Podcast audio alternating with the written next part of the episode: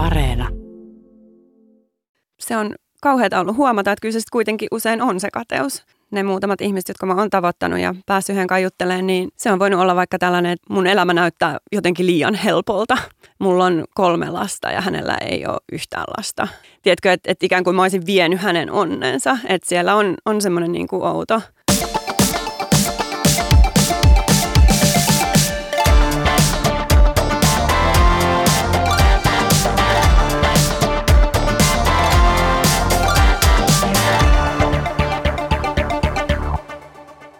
Työnä oma elämäsarjassa puhumme uudenlaisesta sosiaalisessa mediassa tehtävästä työstä ja vaikuttamisesta. Tervetuloa mukaan. Minä olen Pirjo Suhonen ja olen työssäni viimeisen 20 vuoden aikana ollut todistamassa sosiaalisen median syntyä ja aikaan saamaa valtavaa muutosta tiedon välityksessä, vapaa-ajanvietossa ja kulutuskäyttäytymisessä. Tänään meillä on vieraana Hanna Gulliksen. Tervetuloa Hanna. Kiitos. Saat yksi Suomen seuratuimmista ruokavaikuttajista – Olet 41-vuotias kolmen pojan äiti, kokki, ruokakirjailija. Mikä sun oma tie on ollut tähän, että sä oot menestynyt sosiaalisen median vaikuttaa? Miten sä oot aloittanut? No silloin kun mun esikoinen syntyi, niin mä olin turhautunut siellä äitiyslomalla metsässä ja aloin ottaa valokuvia ja silloin se syntyi blogikin. Pääsin lataamaan niitä kuvia sinne ja jotenkin pari riviä ajatuksia ja sitten taas kun mun pikkupojat syntyi, meidän pikkupojat syntyi, niin silloin mä lähdin kokkikouluun. Mä oon jotenkin aina kasvanut siinä, kun lapset on muuten syntynyt. Aina tulee jotain isoja juttuja. Mutta kyllä se on tullut niin kuin luontaisesti, että se tuntui omalta kanavalta, jos nyt puhutaan tästä Instagramista. Se, että mä en esimerkiksi vieläkään, mulla ei ole mitään kuvankäsittelyohjelmia. Mä en käytä oikeastaan tietokoneteori mihinkään. Että mä otan kuvat ja heitän ne chup tonne noin. Se on mulle niin kuin paras käyttöliittymä. Enkä mä ikinä ajatellut, että mä olisin jotenkin, mua aina huvittaa joku, mikä oli, joku influenceri tai vaikuttaja tai mitä ikinä. Se on silleen, no mä, mä oon nyt tää kolmen lapsen äiti, tämmönen yrittäjä täältä Helsingistä ja sit mä nyt teen ruokaa. Ja se on tosi hyvää ruokaa, niin tosi kiva, jos kaikki muut teette siellä meidän jotenkin inspiroimana tätä. En, mä en näe sitä mitenkään muuten. Mä oon siis yhä, jos joku tulee moikkaamaan mua kadulla, mä oon aina ihan vilpittömän silleen, että mitä, että et tun, tunneeko mä sut, että et, mä niinku, siis Joonas nauraa tälle aina silleen, että et et sä ymmärrä, että sut tunnistetaan. Mä oon, että no eikä tunni, että miksi mut nyt tunnistettaisiin. Mä en ihan ehkä vielä edes älyä koko tota, niinku, kuvia. Enkä mä oikein halukkaan älytä, koska se tuntuu nyt hyvältä. niin. Susta tuntuu tällä hetkellä hyvältä, mutta jos sä mietit, että just joku nuori unelmoi siitä, että mä haluan sosiaalisen median vaikuttajaksi, mm. niin mitkä on sun mielestä asioita, mitä pitäisi realistisesti ottaa huomioon, mitkä vois olla sit myös sen työn ehkä niitä sellaisia huonoja puolia? Okei, no älä unelmoi, koska toi on tosi outo unelma, vaan lähdetään siitä, että mikä on sun intohimo. Jos sun intohimo on, oli se mitä ikinä, ja sä haluat tehdä sen siellä sosiaalisessa mediassa, niin todennäköisesti, ja sä teet sen paremmin kuin kukaan muu, tai ainakin todella todella hyvin, niin siinähän se sitten jo on. Mutta se menee väärää kautta, jos sä haluat. Se on vähän kuin sä haluaisit miljonääriksi. Silloinhan sä et lähde kyllä niin tavoittelemaan mitään muuta kuin sitä massia, mutta kyllähän se on se, mikä on sun osaaminen, intohimo, sydän ja, ja se palava liekki, niin sehän sut sitten vie mahdollisesti myös sinne niin kuin miljooniin, jos se on se, jos se, on se tavoite. Mutta toi niin kuin some en mä tiedä, mä, mä jotenkin ehkä vähän huolissanikin siitä, että se nähdään sellaisena jotenkin tavoiteltavana, niin kuin just se, että jotenkin se kuuluisuus tai sellainen, koska sehän on vaan sivutuote siitä, mitä, mitä sä teet. Et, joo, hyviä pohtimisen aiheita itsellekin tässä, mutta ei, ei minun mielestä tehdä intohimolla sitä, mitä rakastaa, niin sitten kaikki tulee perässä. Eli menestyneen somevaikuttajan tärkein ominaisuus on sun mielestä intohimo? No on ehdottomasti, joo, siihen oma juttu. Mä seuraan niin paljon eri alan ammattilaisia asiantuntijoita, koska ne inspiroi mua ihan tosi tosi paljon, vaikka ne ei kosketa mua millään lailla välttämättä niin kuin mun arkea tai edes niin kuin kiinnostuksen kohteita. Mutta kun mä näen, että joku tekee tosi tunteella sitä omaa juttua, niin mä ihan silleen sulaan. Musta se on maailman kauneinta. Se on se, mitä pitäisi niin kuin etsiä. Etsii niitä ihmisiä, jotka rakastaa sitä, mitä ne tekee. Mikään ei ole niin inspiroivaa. Ei mikään. Sanotaan, että somevaikuttaja on yksityishenkilö, joka on onnistunut rakentamaan sosiaalisen median kanavalleen sitoutuneen yleisön. Sulla on Instagram-yhteisöpalvelussa melkein 35 000 seuraajaa. Koet sä, että sä oot vallankäyttäjä? No mä koen, että mä oon ansainnut heidän luottamuksen, jotka seuraa mua ja mä koen, että mä haluan palvella heitä siinä arjen helpottamisessa. Että kyllä mä koen sellaista suurta vastuuta sinne suuntaan. Että mä oon, joo, mä, mä uskon semmoiseen luottamukseen siihen, että, että mä haluan pitää heidät sillä lailla tyytyväisenä, että sieltä saa sitä, mitä, mitä mä oon aina luvannut. Teemat ehkä vähän muuttuu, mutta kyllä mä aina pyöritään siinä ruoan ympärillä ja hyvän elämän ympärillä. Mun suuri missio on, että suomalaiset voisi syödä paremmin.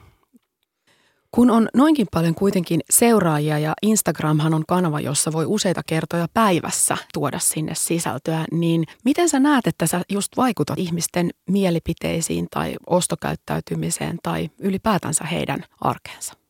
No toivon mukaan sillä, että mä tuon sitä inspistä ja niitä ajatuksia siihen, ehkä siihen niin kuin tylsimpään arjen hetkeen. Että silloin ihan tavallisena tiistaina, kun ei ihan, ei ihan lähde, niin jospa sitten sieltä mun tontilta voisi löytyä jotain inspiroivaa. Tuleeko siitä sitten itselle paineita pystyä olemaan aina ehkä inspiroiva?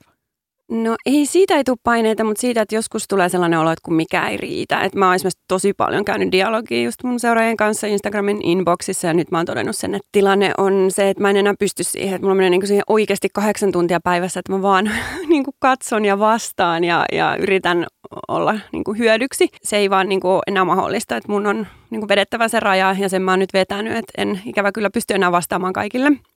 Mutta yritän sitten koota niitä vastauksia, jos on johonkin isoon teemaan liittyen, niin vastailen sitten yhdessä ja yritän ymmärtää sen, että ei kukaan siitä niin kuin loukkaannu, mutta sitten kun on, on joku taho, joka joskus sattuu sitten ottamaan siitä vähän itteensä, että mä en olekaan vastannut, koska hän on tottunut siihen, niin sitten se tuntuu heistä totta kai pahalta, mutta pitää ymmärtää ne realiteetit, että nyt se yleisö on jo sen, sen verran iso, että ei se, ei se dialogi ole enää niin kuin mahdollinen ihan, ihan sillä tasolla.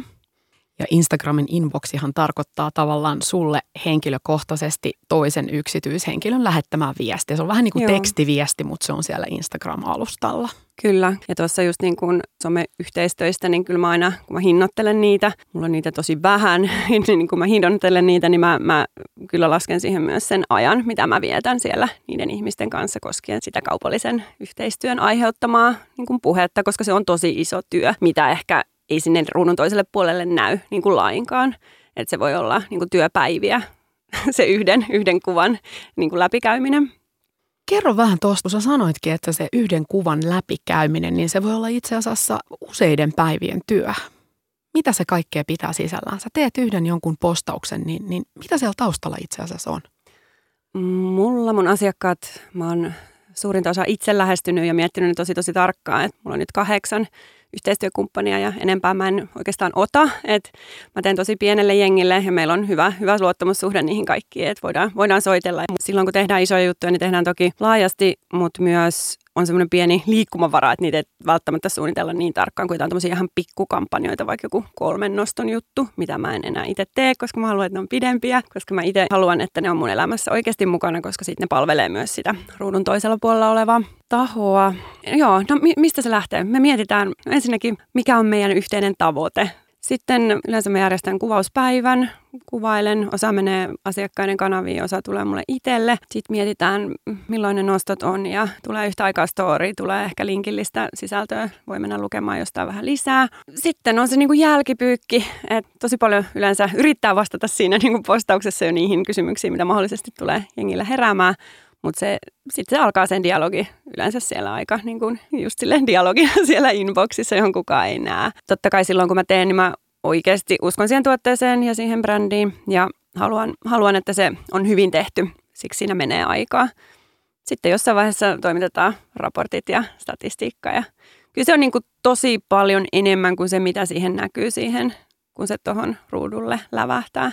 Ja itsekin osaa kyllä arvostaa sellaisia tahoja, jotka tekee hyvin juttunsa, koska se on iso, iso duuni. Toi iso duuni, että se ei näy, että siellä tehdään, sä puhuit kuvaamisesta ja kirjoittamisesta ja asiakaspalvelusta ja suunnittelusta ja sitten vielä jälkimarkkinoinnista. Mitä sä itse näet ollakseen menestyvä sosiaalisen median vaikuttaja, minkälaista osaamista ja taitoa oikeasti tarvitsee? No mua ajaa se intohimo, koska tämä aihe on mulle niin tosi tärkeä. Mulla esimerkiksi mun kuvat ei varmastikaan ole sillä tasolla kuin tosi monen muun on. Että siellä on tosi paljon on niin kuin visuaalisempia tyyppejä. Että mä en ole ehkä se paras niin kuin siinä ja mä tunnistan ne mun, missä mä en ole. Tai mä tiedän, että se mun juttu on se, että mulla on se usko, intohimo ja halu tehdä se juttu. No mulla on varmasti tarinankerronta, mun vahvuuksia. Mä koen olevani siinä tosi hyvä. Kyllä, mä, niin kuin, mä tuon sen mukaan siihen mun omaa elämään ja arkeen, jolloin se on toivon mukaan uskottavaa, koska sitä se silloin on, mitä me, mitä me siellä toisella puolella tehdään. Et mä en yritäkään tehdä siitä mitenkään liian kaunista tai liian siloteltua tai liian sellaista epäuskottavaa, koska fakta on, että kaikkien meidän eteiset on aamulla aikamoisia äänekkäitä paikkoja.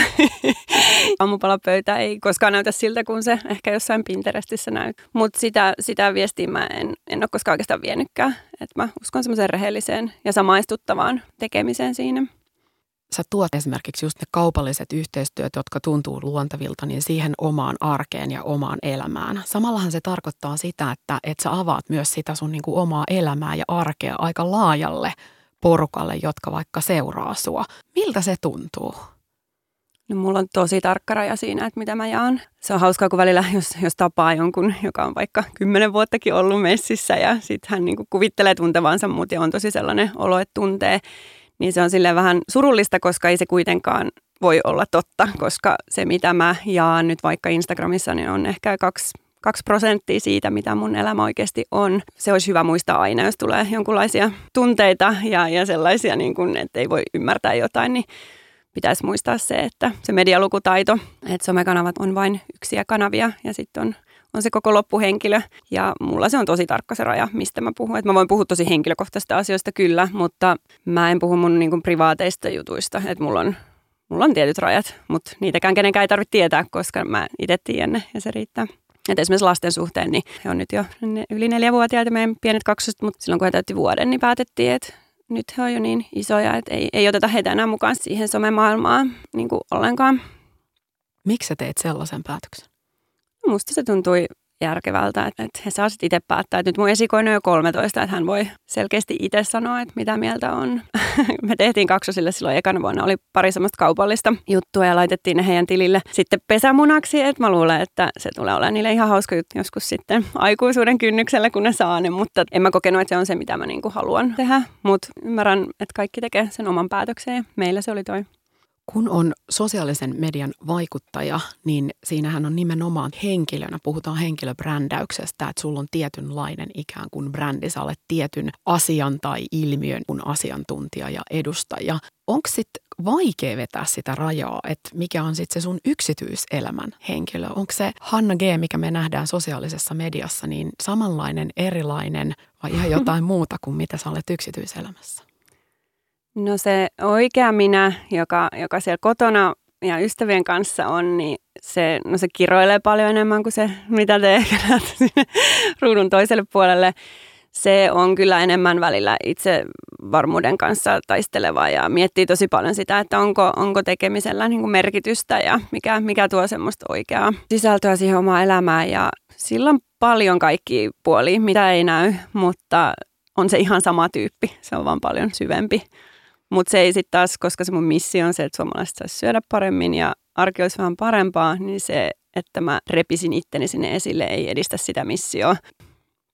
Mitkä on sun mielestä parhaita puolia sosiaalisen median vaikuttajan työssä? Mitä etuja se on sulle tuonut? Oi, parhaita puolia on just nämä, mistä mä mainitsin, nämä ihmiset siellä. Tosi monen kanssa on käyty niin hyviä keskusteluja, että se on semmoinen rikkaus, että, että siitä en missään nimessä luopuisi kyllä ne ihmisten tarinat, että ilolla niitä lukee ja se, että oikeasti pystyy vaikuttamaan hyvällä tavalla ihmisten elämään, niin kyllä se tuo, se on se mun palkkapäivä aina. Se luottamus, mikä heihin on syntynyt, niin se on kyllä, se yhteisö on tosi arvokas. Se on se paras asia.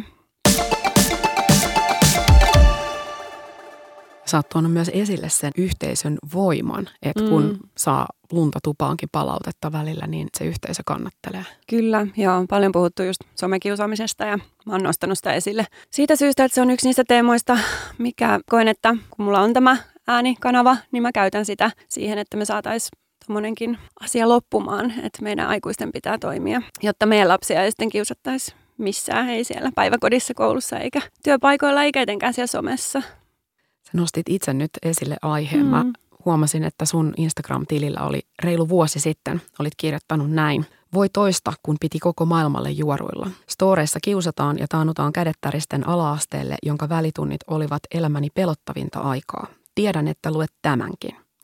Sinä, joka minua pilkkaat, räyhät nyt kuitenkin väärälle naiselle, koska minä en jätä tätä tähän. Teen kaikkeni, että kiusaaminen loppuu kouluissa, työpaikoilla, somessa ja ihan kaikkialla.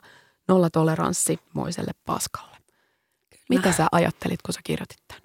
Se oli tosi ruma kommentti, minkä mä sain. Eka mun kädet vähän tärisivät, että no mä vaan poistan sen, että tällaista tää nyt välillä. Ja sitten samalle, kun mä olin ajatellut sen, sitten mä sanoin mun miehelle, ja sitten mies oli, että ei, että et puutu siihen, että ota se, niin kuin kannusti mua siinä ja tuki, tuki mua siinä, että nostetaan se esille. Ja sitten mä nostin sen ja se oli tosi hyvä juttu, koska se herätti tosi paljon keskustelua aiheen ympärillä sitä keskustelua me tarvitaan, jos me halutaan siitä eroon, että mistä se juontaa juurensa koko ilmiö ja miksei siihen voi puuttua. Ja nyt mä oon päättänyt, että kyllä mä, kyllä mä puhun siitä, koska se on niin, niin tärkeä. Että se on ollut mulle tosi hankala aihe. Mä välillä haluaisin vaan kuopata sen ja olla silleen, että ei en mä jaksa puhua tästä, mutta mä taas näen, että mun on vähän niin kuin velvollisuus, koska mä tiedän, että mä tavoitan niin paljon fiksuja ihmisiä, että heillä on se muutosvoima siellä toisella puolella. Ja jotenkin niin kuin tämmöisissä kiusaamistapauksissa, niin mä uskon, että se, joka katsoo vierestä, on se, joka voi vaikuttaa eniten. Että ei ehkä se kiusaaja eikä se kiusattu siinä niin kuin, teetkö, piirissä, mutta kaikki, jotka seisoo ympärillä, ne on ne, jotka voi vaikuttaa. Eli suurin osa meistä. Mitä sun mielestä somekiusaaminen on? Sehän on väkivaltaa. Se on vallankäyttöä, se on mitä se ikinä on, koska siinä on niin monta, monta ulottuvuutta, mutta se voi olla myös semmoista niin kuin yritystä hiljentää, se voi olla, siinä on kaikki, kaikki muodot varmasti löytyy, mutta se mihin mä itse törmään, niin se on kyllä vaan niin henkilökohtaisuuksiin menevää asiatonta niin kuin paskaa, niin kuin sanoin tuossa vuosi sitten, niin sanon yhä.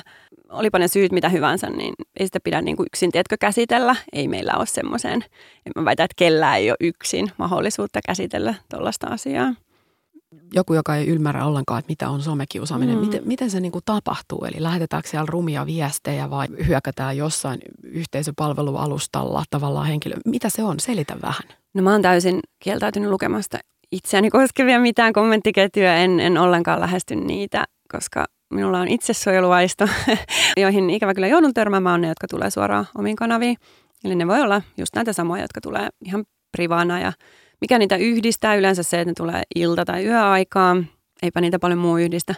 Aina niissä on aika monta pointtia, jotka, tai usein niissä on monta pointtia, jotka ehkä joku niistä loukkaa. Et se on vähän semmoista haulikolla ampumista, että tosi asiatonta. Usein ne voi olla myös sellaisia, että se on tosi niin kuin hyvin kirjoitettu. Että se on argumentoitu ja perusteltu ja ei ole kirjoitusvirheitä. Se, se voi olla sellainen hetki, kun niin kuin joutuu pysähtyä ja olla silleen, että apua, että mit, mitä ihmettä. Mä uskon, että sitten kun sen heittää pöydälle ja avaa sen ja alkaa puhumaan siitä, niin ne löytyy ne syyt. Ja kyllä mäkin olen siis saanut yhteyden muutamaan kiusaajaan ja ymmärtänyt tai kuullut heidän syynsä tähän mä aiemmin ajattelin, että mä en usko siihen, kun ihmiset sanoo, että, että kateus on se, joka ajaa ihmiset sanomaan rumia asioita, niin mä en aiemmin uskonut. Mä olin sitä mieltä, että no eihän sen tarvi olla niin, että sehän voi vaan olla, että joku se ärsyttää, mutta heillä ei ole ehkä vaan mitään kanavaa, mihin purkaa se, mikä on tosi sääli, koska ystävät on myös hyvä semmoinen paikka, että voi lähteä kävelylle ja antaa siellä niiden tunteiden tulla, eikä viedä niitä niin kuin muualle. Se on kauheata ollut huomata, että kyllä se kuitenkin usein on se kateus ne muutamat ihmiset, jotka mä oon tavoittanut ja päässyt yhden juttelemaan, niin se on voinut olla vaikka tällainen, että mun elämä näyttää jotenkin liian helpolta. Mulla on kolme lasta ja hänellä ei ole yhtään lasta. Tiedätkö, että, että ikään kuin mä olisin vienyt hänen onnensa, että siellä on, on semmoinen niin kuin outo, outo juttu. Ja mä paljon puhun myös kateudesta, että kateuden tunnehan on ihan normaali. Mä luulen, että kaikki meistä kokee kateutta ja se on hyvä juttu, kun se kääntää niin päin, että katsoo jotain ihmistä, jota kadehtii on silleen, vitsi miten hienosti hän teki, että mäpä lähden itse tällä mun polulla tonne päin, mikä ikinä se oma tohimo onkaan. Kyllähän mäkin tunnen kateutta niin kuin koko ajan, mutta ei se lannista mua, vaan se antaa mulle sellaista, niin kuin, että vitsi, että kaikki on niin kuin mahdollista, että mua se vaan niin kuin työntää eteenpäin. Niin mä toivoisin kaikille heille sellaista tahoa, joka pystyisi antaa sen ymmärryksen, se kateus ei kannata kanavoida noin.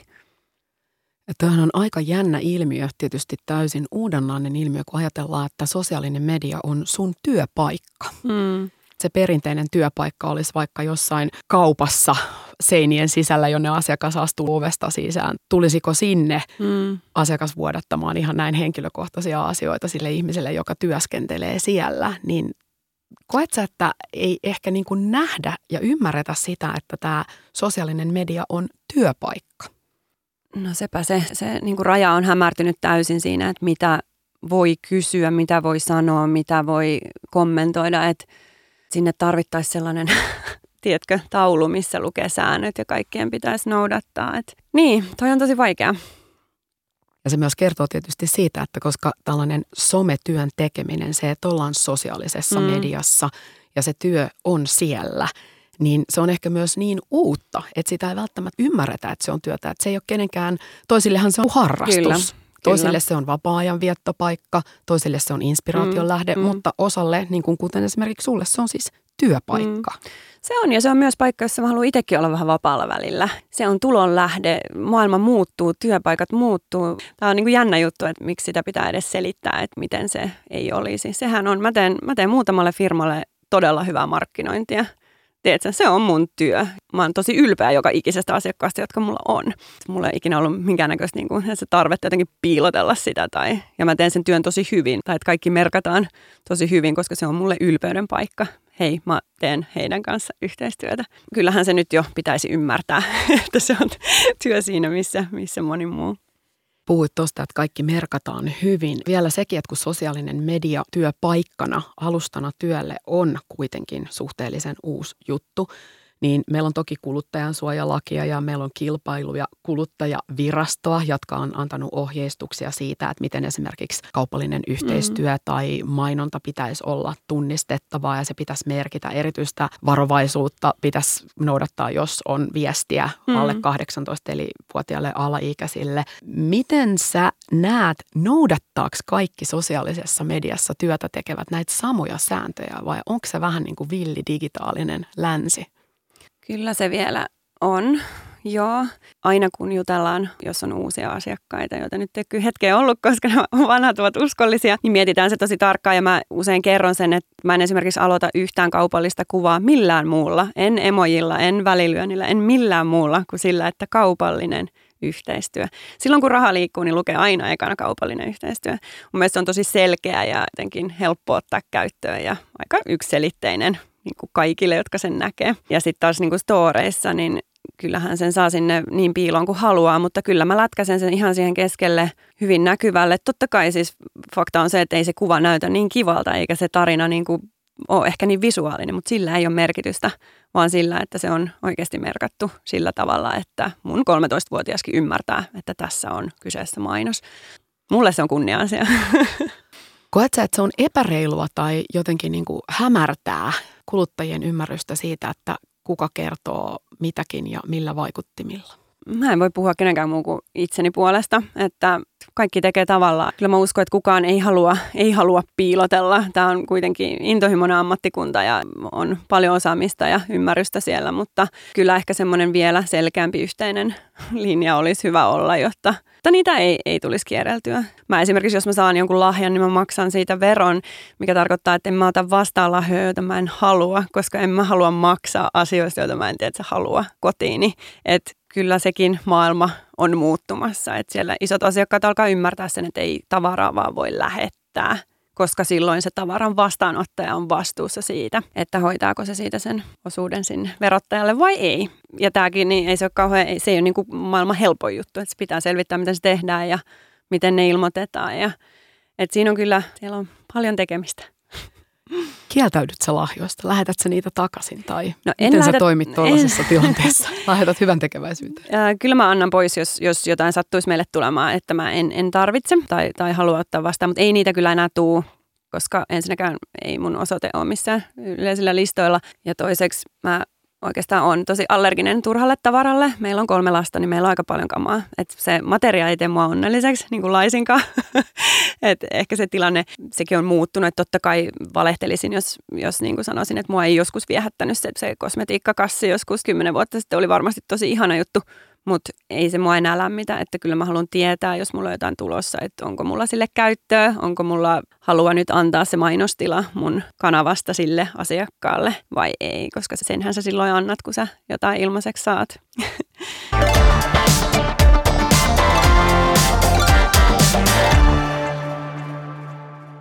Kuuntelet Työnä oma elämä ohjelmaa. Tänään keskustelemme Hanna Gullikshanin kanssa siitä, millaista on olla sosiaalisen median vaikuttaja ja vallankäyttäjäkin. Vaikuttajamarkkinointi on yritysten ja vaikuttajien siis sosiaalisessa mediassa näkyvien ihmisten välistä kaupallista yhteistyötä. Sen tavoitteena on yrityksen tuotteiden myynnin edistäminen tai brändin tunnettuvuuden kasvattaminen. Tämä on virallinen määritelmä sille, mitä vaikuttajamarkkinointi on. Kieltäydyt sä usein yhteistyöstä kaupallisista? Jos mulla on nyt kahdeksan yhteistyökumppania, niin mä voin sanoa, että mä saan ehkä yhden viikon aikana 12 ehdotusta. Noin niin kuin mä katsoin nyt viime viikon, joihin mä siis sanon ei. Että niitähän tulee tajuton määrä. Mä oon itse jotenkin ajatellut, että tämä on mulle tosi tärkeä asia. Tämä on mun, kuitenkin mun henkilöbrändi. Mä oon tässä aina, halusin eli en. Mä en halua liikaa sitä kaupallistakaan sisältöä sinne mun kanavaan mä näen, että mä oon kasvamassa myös vähän ulos siitä. Etin myös muita, ehkä on myös vähän väsynyt siihen, just siihen, mistä, mistä äsken puhuttiin. Että en, en mä näe tätä mitenkään, tiedätkö, eläkepaikkana, että mä jään tähän niin kuin forever. Mutta joo, uusia juttuja katselen kyllä koko ajan. Niin, tämä on tosi vaikea. Tämä on tosi vaikea ja mä oon puhunut tästä nyt paljon sille tuttujen ja muiden, jotka ovat somessa paljon esillä kanssa, että on vähän sellainen niin kuin väsymys. Ja mä itsekin on tässä nyt vähän pohtinut, voisiko se liittyä tähän niin korona-aikaan ja siihen, että ihmisillä on ollut ehkä vähän, että en mä tiedä, onko se kanavoitu vähän huonosti ja rumasti se turhautuminen ja pelko ja ahdistus ehkä sitten kaikkien vaikuttajien niskaa, mä en tiedä, mutta on vähän semmoista väsymystä ilmassa.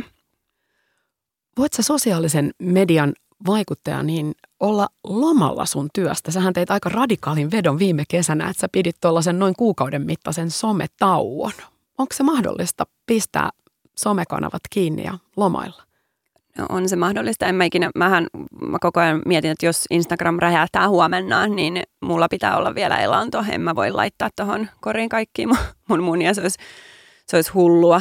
Että totta kai voi, ja mä olin, olin tehnyt tosi paljon töitä silloin keväällä, tein kirjan ja tein aivan liikaa töitä nyt, kun katson vähän taaksepäin. Ja just sen takia, että kesän voisi lomailla, jos haluaa.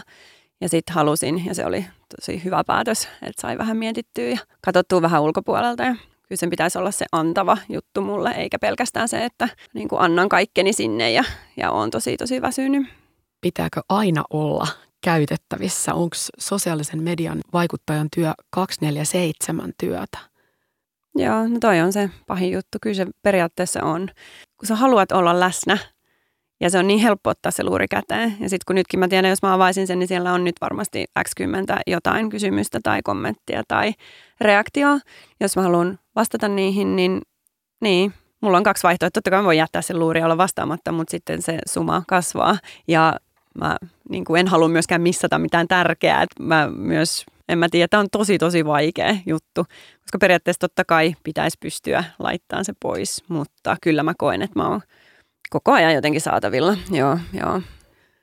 Voiko siinä käydä niin, että oma elämä rupeekin ikään kuin pyörimään sen sosiaalisen median henkilöbrändin tekemisen ympärillä? Mä tarkoitan sitä, mm. että tavallaan se, mitä sä niin kuin annat ja mitä oletetaan ja odotetaan, että mm. sä henkilöbrändinä annat sun seuraajille, määrittelee sitä sun niin kuin privaattipuolen elämää.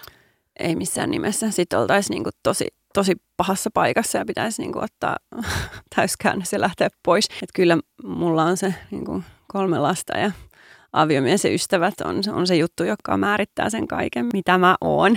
Toi on mun työ kuitenkin. Pystyykö se vetää siihen hajuraan? Kyllä mä pystyn, kyllä mä pystyn, mutta mä itse vielä kipuilen tämän kanssa, että mitä mä teen juurikin tämän inboxin, kuuluisan inboxin kanssa. Koska se, että jos mä, jos mä sen ikään kuin, niin kuin suljen, jos mä suljen sen, niin mä suljen myös sen kaiken hyvän Sieltä palautteen. Mä en tiedä. Ehkä tuohon löytyy joku ratkaisu. Ehkä on löytynyt jotain, mutta ei, en mä vielä tiedä. Ehkä sulla täytyy olla jotkut vastaanottoajat, inbox-ajat, että inbox on no, auki niin, vaan maanantaisin kello niin, se kyllä, ja tämä. Kyllä. Mutta toisaalta se, että kun toi työ on sitä, mitä mä rakastan tehdä. Eikä tälle yrittäjänä on aika vaikea niin laittaa työpaikan ove kiinni, kun sitä ei ole. Että onhan mä valinnut tämän elämän ja mä nautin siitä tosi paljon, että mä saan koko ajan tehdä. Että en mä myöskään ole sellainen tyyppi, että mä laittaisin ehkä perjantaina oven kiinni ja tulisin maanantaina takaisin. Että en mä usko, että se autuus tulisi mulle siitäkään. Mutta oon mä alkanut vähän miettiä sitä, että jos tulisi joku tosi hyvä työtarjous jostain, että vaikka niin kuin tässä kolme päivää viikossa, niin mä saattaisin tarttua ja mennä niin kuin testaamaan, että miltä se tuntuisi olla olla jossain hyvässä mestassa semmoisen työyhteisön sisällä. Että sitähän mä kaipaan ihan sikana. Että se on mun ehdottomasti se miinuspuoli tässä, mitä mä teen. Että ei ole semmoista sosiaalista kanssakäymistä, ei ole semmoista työyhteisöä. Semmoinen parrailujengi pitää aina etsiä ja niin kuin oikeasti olla tosi aktiivinen. Että se olisi ihana mennä töihin. Ehkä tämän nyt kuulee joku, joku jossain ja on silleen, hei, nyt otetaan Hanna meille kolme päivää viikossa. Ja niin. Onko sosiaalisen median vaikuttajan työ yksinäistä? onhan se tosi yksinäistä ja se on siinä se pelottava puoli, että jos on, mä oon aina sanonut, että jos kiusaa somessa esimerkiksi, niin kannattaisi aina miettiä, että sä et ikinä tiedä, mihin kohtaan se sun haukku osuu. Että jos siellä toisella puolella onkin tosi, just on vaikka yksinäisyyttä, on vaikka joku sairaus, on, on niin kuin tosi tosi vaikea hetki, niin se sun haukku saattaa olla se viimeinen pisara. Ja mä luulen, että kukaan ei pysty katsoa sen jälkeen peiliin, jos tietää, että on aiheuttanut jotain tietysti peruuttamatonta. Ja mä jotenkin niin kuin toivoisin, että jokaisella, joka tekee somessa jotakin, joka aiheuttaa tunteita, eli kaikki nykyään ihmisissä aiheuttaa tunteita, niin olisi se oma tärkeä taho, johon voisi sitten nojata. Et mä huomaan tosi oudon ilmiön itse, että jos mua kohtaan hyökätään sillä lailla, että se satuttaa mua, niin mä ekana torjun mun miehen, mikä on ihan tosi ristiriitasta ja outoa, koska hänellehän mä kerron aina kaiken.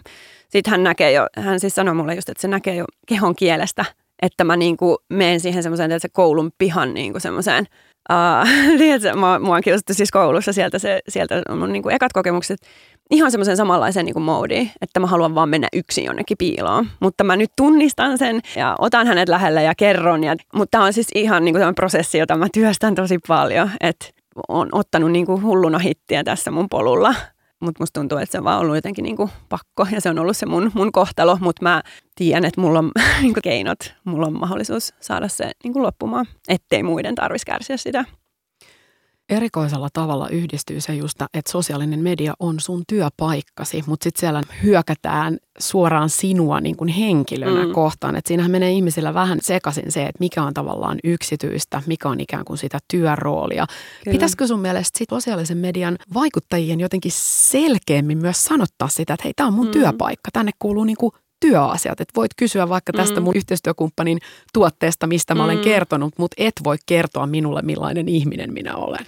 No toi pitäisi olla mun mielestä siellä sen kommentoija omassa päässä. Että se, että meidän vielä niin kuin teet, ruveta kertoa sitä, että mitä meille ei saa sanoa, niin on vähän ehkä jotenkin kaukaa haettua. Että semmoiset hyvät tavat, niin kuin ihan missä vaan, niin, ja etenkin somessa, niin kyllähän se pitää opettaa. Ja kyllä meillä on vastuu opettaa se ja velvollisuus niille meidän lapsille, että eihän nekään osaa, jos ei niitä opeta. Me käydään just tämän mun 13-vuotiaan kanssa nyt sellaista, että mä yritän just ymmärryttää hänellä näitä asioita. Että kato, että ihan siis avoin, avointa keskustelua hänen kanssa tästä just some, somessakin kiusaamisesta, että mitä se on, mitä se tarkoittaa, miten siihen voi puuttua ja että yhdessä me hänenkin kanssa mietitään, ettei jätetä heitä niin kuin ulkopuolelle siitä keskustelusta, koska se on tosi tärkeää, että he on siinä mukana monesti mennään ehkä sen taakse, että no, sosiaalinen media ja yhteisöpalvelut on niin uusi juttu. Mm. Tavallaanhan ne on uusi, mutta eihän ne nyt enää niin uusi mm. ole. Niin onko se sun mielestä vähän tekosyy sitten tällaiselle huonolle käyttäytymiselle? Siis sehän on naurettava tekosyy. Mikä uusta, mikä ikinä. Ja siis kukaan missään, eihän mikään oikeuta sellaista niin suunsoittoa, haukkumista ja niin kuin räyhäämistä missään. Se on ihan taas niin kuin ihan sivujuttu se, että, että onko some uusi juttu ja saako siellä tehdä. No ei, jos sulla on niin kuin hyvät tavat, niin ethän sä nyt helkkari sentään missään lähde niin kuin räyhäämään. Että räyhää metsässä yksin ja ota yhteyttä johonkin ammattilaiseen, jos on niin paha olla, että se ei niin kuin enää lähde pois siellä metsässä. niin kuin.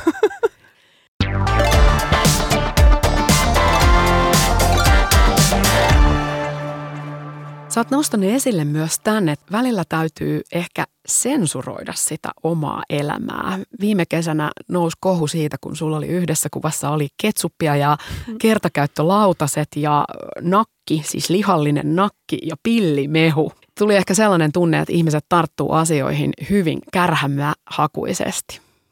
Joo, se on kyllä omituista, että, että mä oon kuitenkin ihminen, niin kuin moni meistä, eli kaikki täällä somessa ja, ja tässä niin kuin pöydän ympärillä, niin eihän me kaikessa edes välttämättä pyritä mihinkään niin kuin täydelliseen suoritukseen.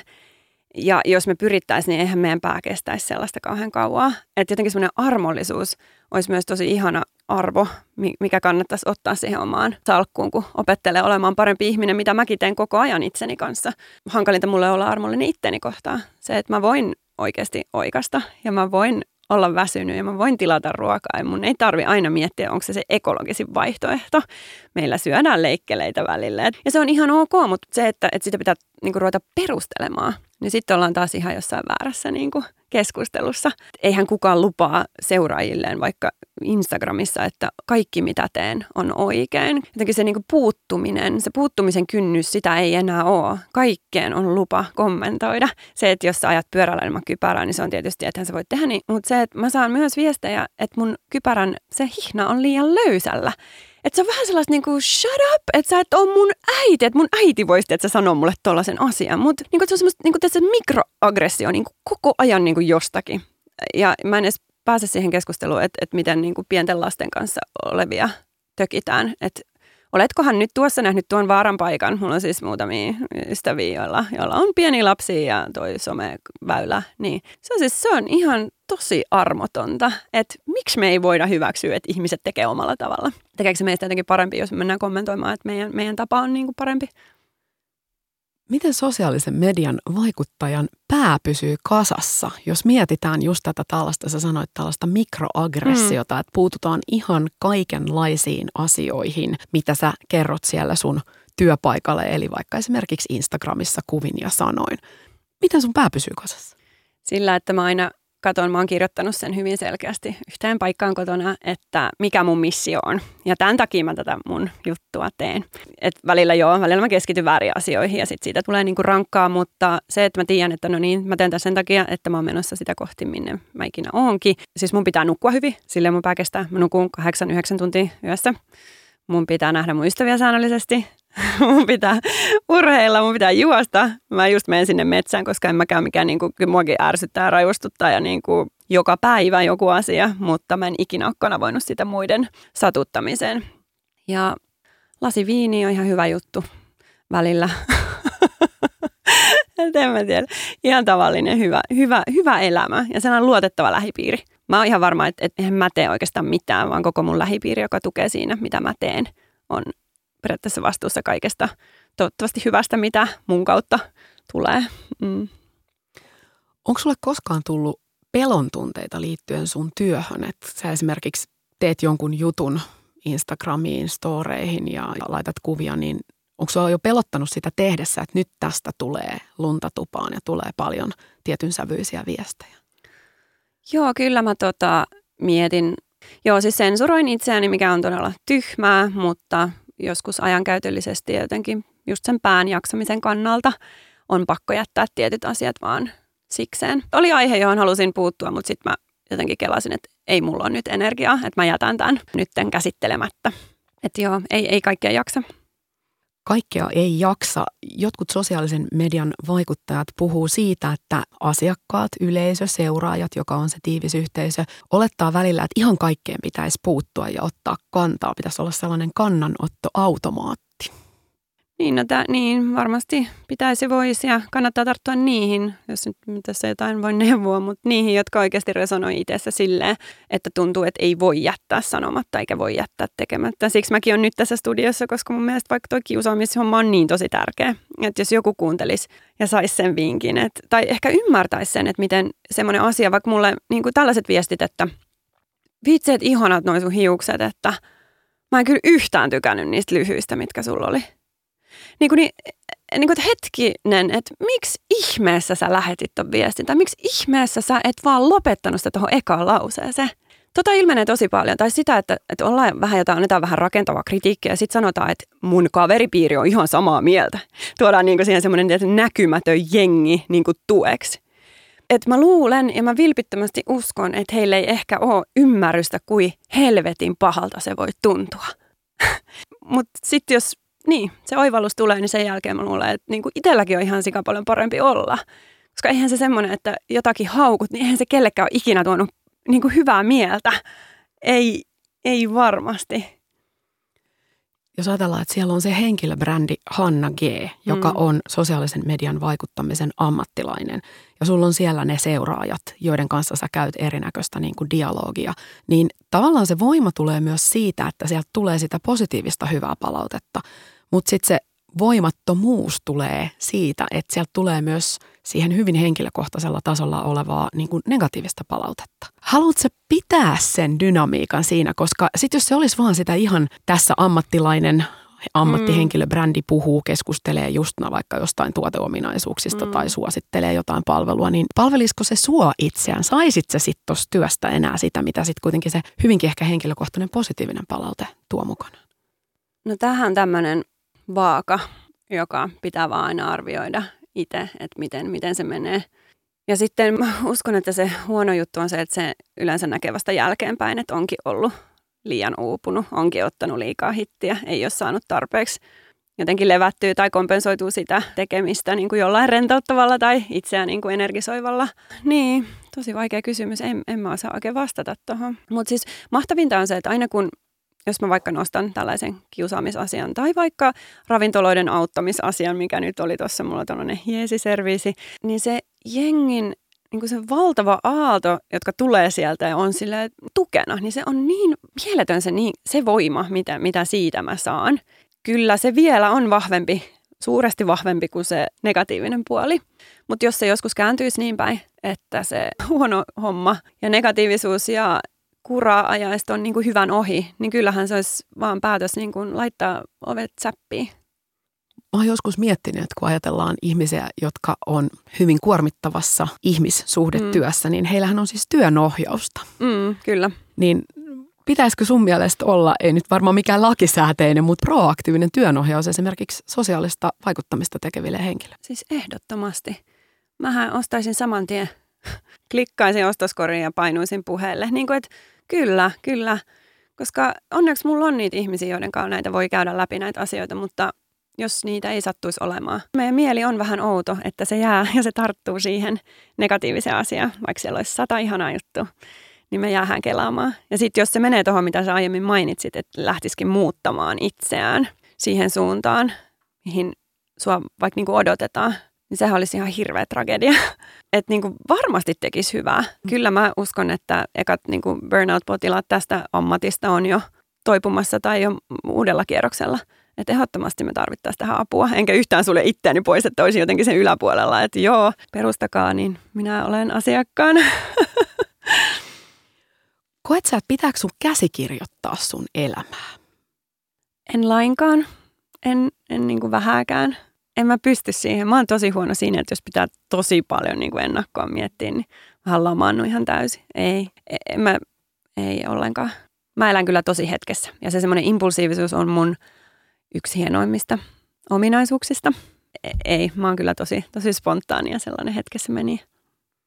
Ja se on myös ehkä osa sitä sun henkilöbrändiä, joka mm. näkyy sitten ulospäinkin. Kyllä, mä osaan nauttia hetkestä, koska mä tiedän, että me ei olla täällä ikuisuutta. Ja sekin on semmoinen juttu, joka pitää vaan sille hoksata jonain hetkenä, että ai, kato vaan, että se olikin tämä yksi story ja me ollaan nyt about ehkä jossain tässä keskellä, jos ollaan onnekkaita. Että kannattaahan siitä ottaa kaikki irti.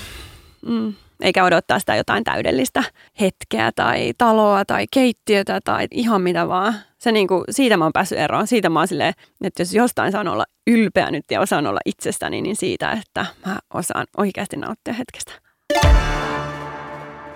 Kuuntelet Työnä oma elämä sarjaa. Studiossa kanssani on Hanna Gullikseen ja puhumme sosiaalisen median vaikuttajan ammatista ja vaikutusmahdollisuuksista.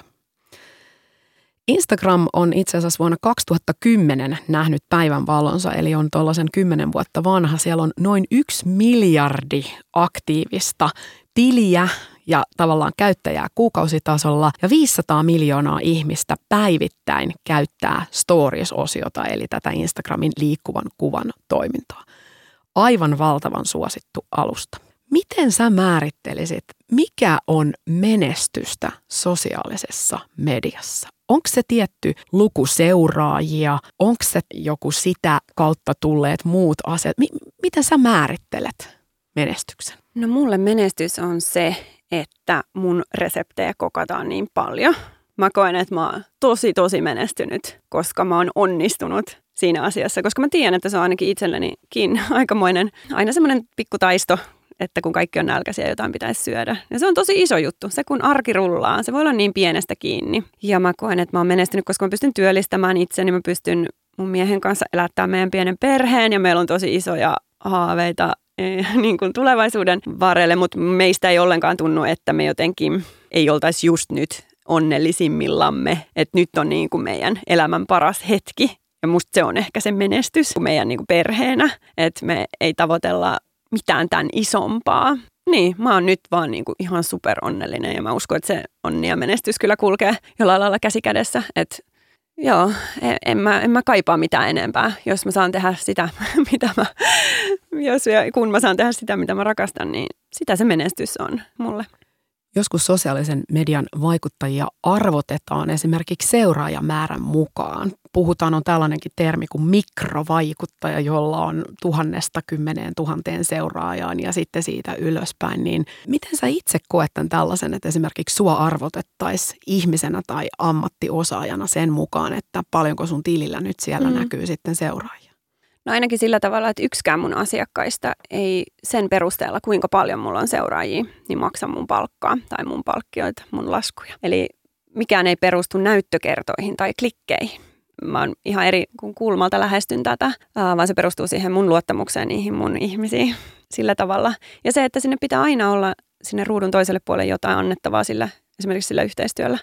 Että jos se ei anna mitään sinne toiselle puolelle, niin silloin se on turha. Silloinhan mä vaan hyödyn siitä. En mä voi käyttää hyväksi niitä ihmisiä sillä, että mä vaan hyötyisin siitä, eikö vaan?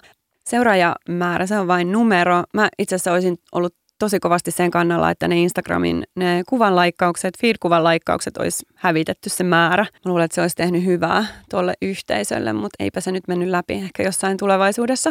Mutta ei silloin mitään merkitystä. Mulle se ainoa, missä mä huomaan sen, on se, että – mä en ehdi enää vastaa kaikkien kysymyksiin. Musta tuntuu, että mitä isommaksi se yleisö käy, niin sitä vähemmän mä pystyn olemaan heille läsnä. Mä en oikeasti ikinä edes katso sitä numeroa. Mä en niin kuin edes ajattele sitä. Nytkin kun sä sanoit sen tuossa alussa, mä olen silleen, oho, niin kuin, että kenestäköhän se nyt puhuu. En mä ajattele sitä. Et sä ikinä kato? Eikö no, käy katsomassa? Ei, ei että... mua kiinnosta se niin kuin pätkääkään oikeasti. Ei yhtään. Koska joo, ei.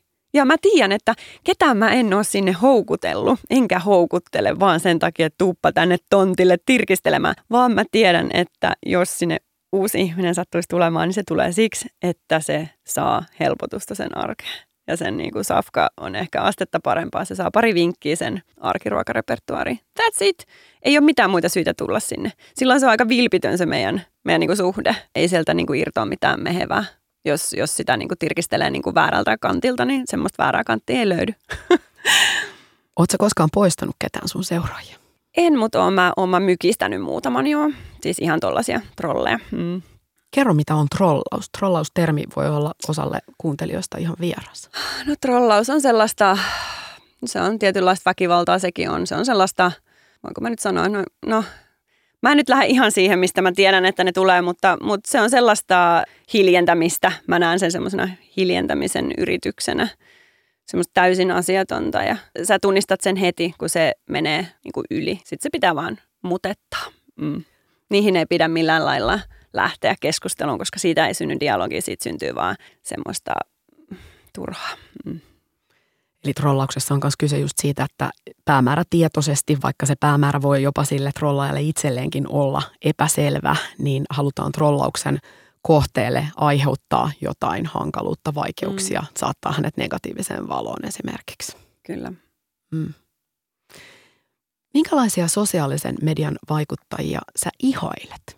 Ehkä mä sitä tuossa jo vähän sivusinkin. Heitä, jotka tekevät sitä omaa juttuaan sydämellä. Mä oon esimerkiksi tosi huono leipuri itse. Mä oon aivan tosi tosi huono leipuri, niin mä rakastan katsoa, että sellaisia taitavia, ihan siis kotikokkeja, jotka vaan niin tekee sitä sille, niin kuin, ja mä uskon, että mä saan siitä, kun mä katson sitä heidän innostusta, niin itsekin niin irti tosi paljon. No mä rakastan seurata aika tavallisia ihmisiä ja niiden semmoista just sellaista niin kuin silottelematonta elämää. Joskus mä haluan karata totta kai jonnekin älyttömiin lukaleihin jonnekin niin kuin kauas kauas. Et kyllä mä myös matkustan sen Instagramin avulla. Mutta enimmäkseen se on sitä, että tämä saan inspistä ihan tavallisista ihmisistä. Tuletko sinä vaikuttuneeksi tai vaikutetuksi sosiaalisen median vaikuttajien kautta? Vaikuttaako se esimerkiksi sun kulutuskäyttäytymiseen? Kyllä, ja se on hyvä juttu, koska arvostamani kollegat, joita seuraan somessa, hehän tekevät aivan törkeen hyvää työtä, koska he kuratoi sitä niin kuin valikoimaa pienemmäksi. Ja mikään ei ole tärkeämpää tässä maailmassa, koska tavaraa on niin kuin aivan liikaa. Niin se, että sun eteen sun ihmiset, joita sä katot ylöspäin, joita sä arvostat ja kunnioitat, jotka tekee vastuullisia valintoja, niin jos he on kuratoinut sulle jonkun homman ja tekee siitä sulle helpompaa siitä valitsemisesta, niin ehdottomasti. Ja sehän somessa on parasta, että se on semmoista vuorovaikutusta ja sä saat sieltä paljon vinkkejä ja kyllä, mähän vaikutun koko ajan ja ehdottomasti vaikuttaa muhunkin, totta kai ihmisten, jotka ei ehkä ole sosiaalisessa mediassa kauhean aktiivisia tai eivät ainakaan vielä ole olleet, niin voi olla välillä vaikea ymmärtää sitä kudelmaa ja verkostoa, mikä siellä ihan oikeasti on. Että siellä vaikutetaan vaikka just ihmisten kulutuskäyttäytymiseen, kulutusvalintoihin, mielipiteisiin, ilmiöihin ihan toisella tavalla, hyvin paljon ehkä niin kuin intensiivisemmin mm. ja ajankohtaisemmin kuin mitä on totuttu vaikka perinteisessä mediassa, että tulee mm. jotain suoraa vaikutusta johonkin seuraajan lukijan, mm. lukijan käyttäytymiseen. Ja tämä on se suuri vastuu, mikä mulla just on, koska sehän on se suhde, minkä mä olen heidän kanssa luonut. On se suhde, jota mun pitää kunnioittaa tosi kovasti silloin, kun mä vaikka mietin kaupallisia yhteistyötä. Koska mä tiedän, että itsekin olen niin kun, tarttuvaisempi sellaisten ihmisten mielipiteille, joita haluan kuunnella. Niin se on tosi, siinä on niin hyväksi käytön vaara, kyllä – jos, jos, tota, jos se luottamussuhde menee. Et mä välillä niin puhun näistä tosi tälle niin mega isoina asioina ja mulla on vähän pudisteltu päätäkin, että no hei, että se on niin kuin, tiedätkö, niin kuin, sehän on vaan joku niin kuin juusto. Sitten mä sanoin, että ei, kun et mulle se on tosi paljon enemmän kuin joku juusto. Että et mä niin kuin tosi sy- syvällä aina käyn nämä, nämä kelat, että allekirjoitanko mä tämän nyt oikeasti ja, ja, ja miksi, mitä tämä antaisi niin kuin eteenpäin. Että kyllä, se on, se on ihan jäätävä vastuu. Mm. Siihen liittyy sitten myös just se valta-aspekti, että tavallaan on valtaa kertoa asioista, jotka on tosia tai ei ole tosia mm. tai on omia Kyllä. mielipiteitä, mutta ne muuttuukin yhtäkkiä jotenkin ehkä absoluuttisiksi totuuksiksi. Kyllä, varon totakin tosi paljon. En kerro faktana sitä, mikä ei ole. Joo, se on pelottava ilmiö myös, kyllä, mi- mihin olen ikävä kyllä törmännyt itsekin. Että semmoista disinformaatioa ja, ja sellainen niin kuin faktana myyty mutu on tosi vaarallinen tie. Vaikuttajalla on iso valta ja jos, jos sitä käytetään väärin, niin se on pelottavaa jopa. Et etenkin kun mennään tuonne puhutaan vaikka rokotuksista tai jostain siis oikeasti niin kuin isoista asioista, niin silloin kannattaa luottaa tieteeseen. Tiede on ystävä, ystävät, että se niin kuin medialukutaito ja lähdekritiikki on ehkä sellaiset asiat, jotka pitäisi olla jo koulun penkillä opettaa. Että älä usko kaikkea, mitä näet. Älä edes niin kuin minulta, että niin kuin ota aina itse selvää. Eli vastuullinen sosiaalisen median vaikuttaja niin tekee selvän pesäeron sen oman mielipiteensä ja sitten jonkun esimerkiksi tutkitun tiedon mm. esittämisen välillä. Tosi hyvin sanottu. Juuri näin. Ja jos ei ole itse ihan varma, että jos, jos nyt myy ihan semmoista, niin kuin, tai ei ole varma, niin kysyy joltain. Ihan varmasti asiantuntijat vastaa, kun sä laitat viestiä ja kysyt, että onkohan tämä nyt näin vai onkohan tämä nyt vaan mun, niin kuin, että jos mun suonen, suonenvedot loppui, kun mä nyt tämän yhden banaani illalla otin, niin se ei varmaan nyt varmistaa sen tiedon. Ja se, että, että pitää ymmärtää myös se, että se oma kokemus ei ole mikään tutkimus eikä minkään, minkään niin kuin, mikään, se on vaan sun oma kokemus. Mutta se pitäisi muistaa niin kuin kertoa. Siinä on otos N1, eli kyllä, yksi henkilö. Kyllä.